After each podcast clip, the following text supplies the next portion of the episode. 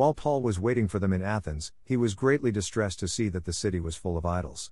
So, he reasoned in the synagogue with both Jews and God fearing Greeks, as well as in the marketplace day by day with those who happened to be there.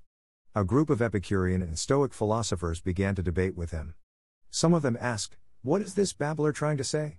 Others remarked, He seems to be advocating foreign gods. They said this because Paul was preaching the good news about Jesus and the resurrection. Then they took him and brought him to a meeting of the Areopagus, where they said to him, May we know what this new teaching is that you are presenting? You are bringing some strange ideas to our ears, and we would like to know what they mean. All the Athenians and the foreigners who lived there spent their time doing nothing but talking about and listening to the latest ideas. Paul then stood up in the meeting of the Areopagus and said, People of Athens, I see that in every way you are deeply religious. For as I walked around and looked carefully at your objects of worship, I even found an altar with this inscription To an unknown God. So, you are ignorant of the very thing you worship, and this is what I am going to proclaim to you. The God who made the world and everything in it is the Lord of heaven and earth and does not live in temples built by human hands. And he is not served by human hands, as if he needed anything. Rather, he himself gives everyone life and breath and everything else. From one man he made all the nations, that they should inhabit the whole earth, and he marked out their appointed times in history and the boundaries of their lands. God did this so that they would seek him and perhaps reach out for him and find him, though he is not far from any one of us. For in him we live and move and have our being. As some of your own poets have said, we are his offspring. Therefore, since we are God's offspring, we should not think that the divine being is like gold or silver or stone, an image made by human design and skill. In the past, God overlooked such ignorance, but now he commands all people everywhere to repent. For he has set a day when he will judge the world with justice by the man he has appointed. He has given proof of this to everyone by raising him from the dead. New International Version.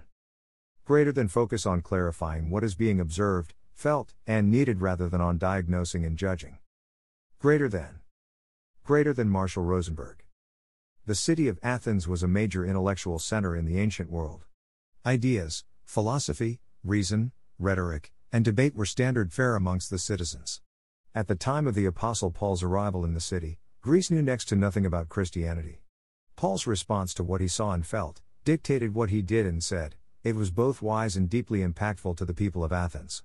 It's almost akin to a seminar in how to communicate with folks who believe and live very differently than ourselves. Observation Paul entered the city and made a simple observation Athens is full of idols. Out of all the observations Paul could have made, this one would not likely be made by most people visiting the city. Athens was a glorious place with its unparalleled architecture. The Acropolis and the Agora were resplendent with the arts and democracy. For all its physical beauty and brilliance, the one thing Paul homed in on was the idols. This would have struck many folks as odd, something like focusing on the dog collar instead of the dog. Yet, Paul was using more than his physical eyes, his spiritual sight was making a big observation that Athens was very much a religious place. Feeling. The apostle felt upset and distressed. Paul was disturbed down deep in his gut with the spiritual state of this renowned city state.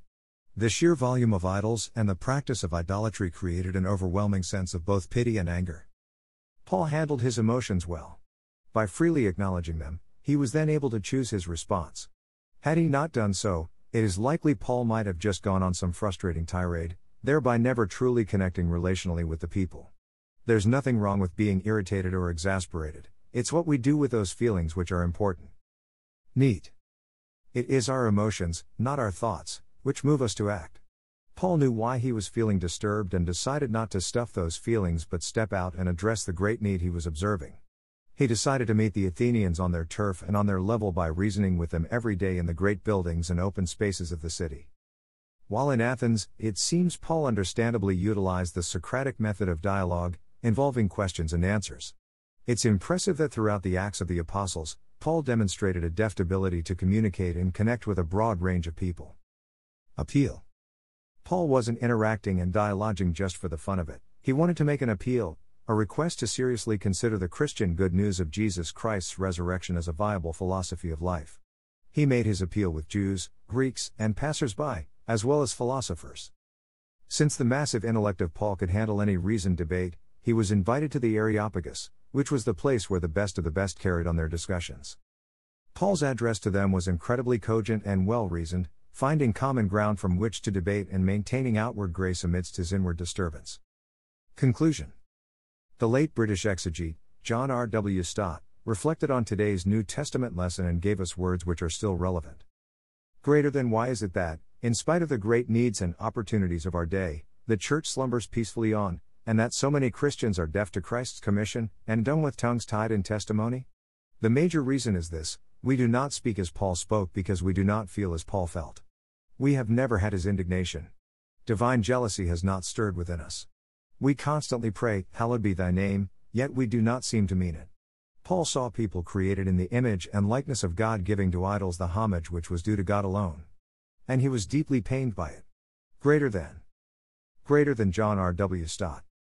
May the good news be so pressed into our minds, hearts, and guts that what comes out of us is deep compassion, wise dialogue, and effective ministry for the sake of our Lord. Amen. Above picture, ruins of the Greek Acropolis in Athens where the Apostle Paul addressed the Areopagus.